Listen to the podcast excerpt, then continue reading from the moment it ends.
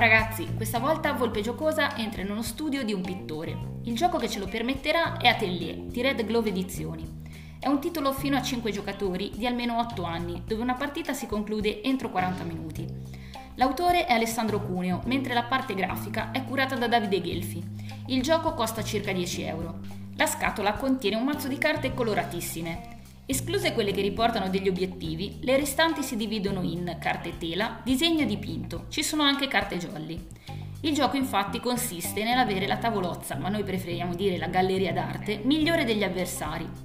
A fine partita infatti conteranno per il punteggio il numero dei dipinti conclusi, mentre le opere lasciate a metà daranno meno punteggio.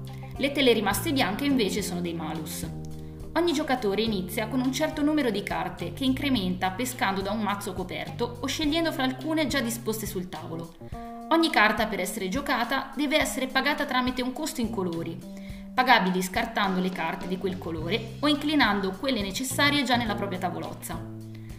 Giocare carte dipinto è un'operazione più costosa perché sono richiesti colori secondari, ovvero due colori primari che danno quel dato colore secondario.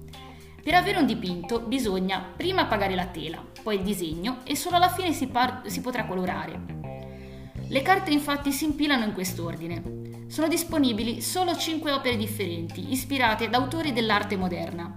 In una partita ci può essere solo un dipinto originale.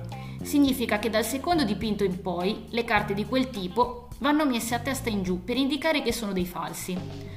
Alla fine daranno, come detto, meno punti. Atelier è un gioco di carte molto rapido e che si impara subito. C'è anche un aspetto educativo che può far incuriosire anche chi non conosce il mondo dell'arte. Prendete pennelli e colori e iniziate a colorare.